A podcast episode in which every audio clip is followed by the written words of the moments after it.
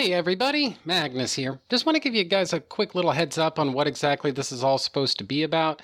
Basically, what I want to do is talk about some songs. See, I was driving around the other day, I was on my way home from work and I had my iPod set to shuffle, right? And it played basically a, a series of songs that I really associate with all four years of my. Uh, high school tenure, I suppose. And so, one of the things that I came away from this experience with was apart from the fact that these are just some really damn good songs, you know, my high school years, and I would say really a lot of my school years, but for some reason, high school is just always going to be the most iconic for a lot of people. Uh, my my high school years, they can all kind of be summarized in some way or another or encapsulated with one particular song, you know?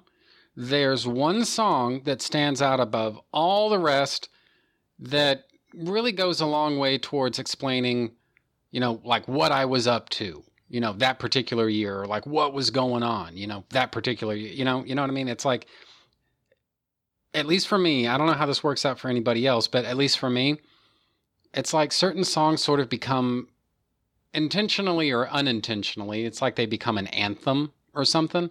And so that's what this little mini series here is all about. So, anyway, so uh, I think that's probably enough gabbing from me right now.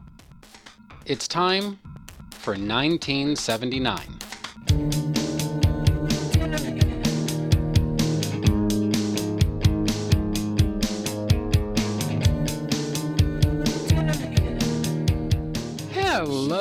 Welcome back to Trennis Magnus Jabs Reality, presented by Two True Freaks. I'm your host, Magnus, and like I just said at the start of all of this, um, what I felt like doing lately is uh, just talking about the songs of my youth. So, there's really nothing more I can think of to embellish upon that. So, to start, my freshman year of high school. When I think of being a freshman in high school, I think of 1979, the Smashing Pumpkins song. And when I hear 1979, I always think of being a freshman in high school. The two are pretty much one in my mind. Now, I don't know about the rest of you, but I always thought that 1979 was the most. I don't know attention grabbing, I guess, song on the Mellon Collie and Infinite Sadness album. Oddly enough, no less an authority than Billy Corgan himself agrees with that since he called 1979 the most important song on that whole album.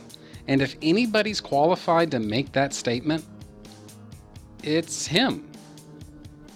So, what's so freshmany about this song, you might ask? Well, it's really hard to put into words, to tell you the truth, because I understand that there's such a thing as authorial intent. Okay?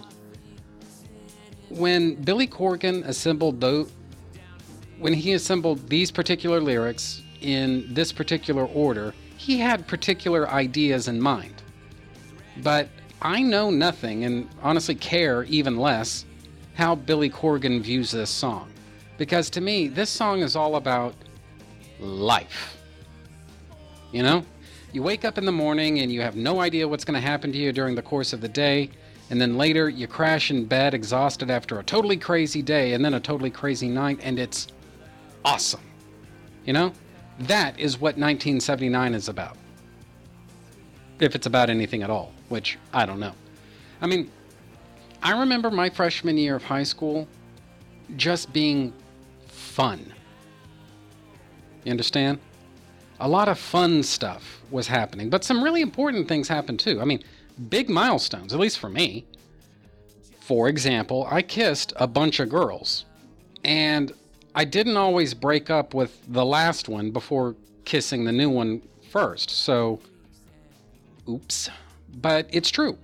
Before my freshman year of high school, I had something akin to girl repellent sprayed all over me because I was pretty sure I couldn't get a girl to notice me to save my life back in the old days. But all that went out the window my freshman year, where I had quite a few girlfriends. And guys, just to be clear, I mean girlfriend in the most high school sense of the term, you know, the flavor of the week. Here today, gone later today. But still, it was a lot of fun. I mean, one girl even went so far as to ask me out. And I was floored. I mean, I never had that happen to me before. And I discovered that she's a very good kisser. Yes, indeed. But it wasn't just my romantic life. I had a real social life for once, you know? I'd made new friends and we hung out and, you know, went out to restaurants and saw movies and stuff like that, you know? And it was such a huge change from what life had been like for a good bit of my childhood, you know? And this is maybe going to sound a little whatever, but it just felt like I had a little bit more in common with who I wanted to be and a little bit less in common with that scared, nervous, fidgety third grade kid who moved to Houston five years earlier. But the fun didn't stop there. I also joined my school's tennis team. Now, that probably sounds funny today since a lot of you are probably very well aware of how sedentary my lifestyle is, but it's true. There was a time when I was the big shot tennis player on my school's tennis team. Or I at least believed that I was the best. And it wasn't even just that I believed that I was the best, it's that, in my opinion, I was so much better than whoever the number two guy was. Now, I'd been prepping for my tennis tryout for probably like over a year before I finally did it, you know? I'd practiced hard and even gone to a summer camp for tennis at Texas A&M University. And there I got the shit beaten out of me on the tennis court for several hours per day because I was going up against A&M's own tennis team and they put us through all the changes. I knew what it was like to sweat under the major league fucking hot, blazing hot fucking sun, you know, and you you split your knee open when you fall over on the court, you know, or you you go up against somebody who's just that much better than you are, and you know what? Toward the end of camp, I was making those big shot A&M tennis players sweat to win. Now, when I started, they kicked my ass with what I can only describe as incredible ease. But near the end, they had to work kind of hard in order to win. And it wasn't exactly an uh, like an ass-kicking kind of victory for him either. So, when I tried out for the tennis team at my high school, guys, I'm not to lie, I was nervous as fuck. You know, I thought I mean, I thought that I did okay, especially compared to my competition, but it ain't over till it's over, right? And sure enough, I want to say it was probably like a week later or something like that when the results were posted. I checked the list of people who made the cut and I saw that my name was on the list. I had made the cut. Now, I was way too superstitious back in those days, so I pretended like I hadn't seen that. And then I went on to my first class of the day. After class, I came and uh, came back and checked the list again my name was still on there. But I still refused to believe it. So I went on to my next class.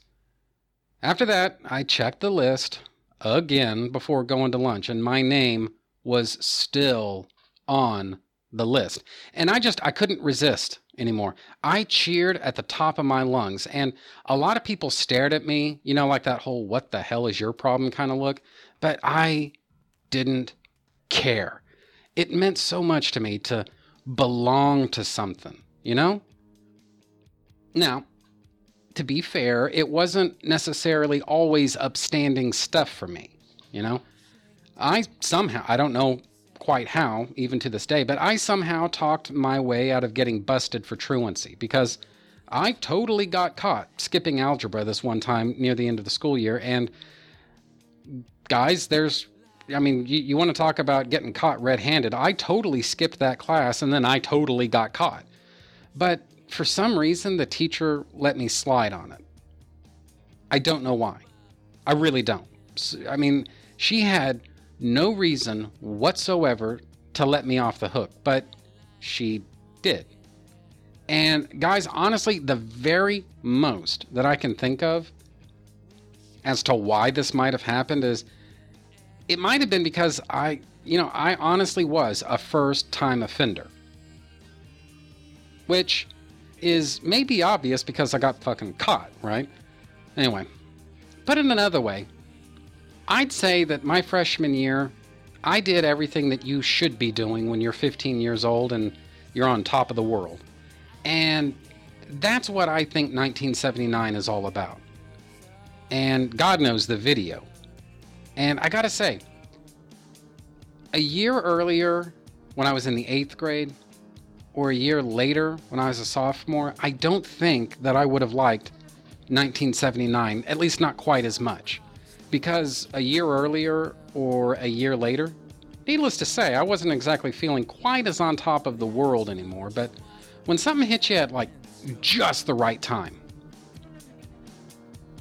well, it's it's the right time, you know? And hey, cool video, yes? Speaking of the video, I can remember watching the 1979 video for the very first time, and it's it's kind of weird how your mind plays tricks on you sometimes. You see, I thought I remembered the the kids from the 1979 video like really trashing that backyard and throwing pretty much everything into that uh, in, in, into that swimming pool. But I rewatched the video on YouTube this was ages back when like YouTube was like a new thing. I rewatched the video for uh, what I think was uh, like only like the second time in my entire life back when YouTube first started up and well, obviously that mass carnage thing that I somehow imagined happened in the backyard, that's obviously not what really happened. But still, I'd say it fit pretty well into the gestalt of my adolescence at that time you know, because I was a bored teenager watching a video about other bored teenagers getting in trouble just to break up the boredom, you know? That was an understandable concept to me at the time. Less so now, but that's life, I guess.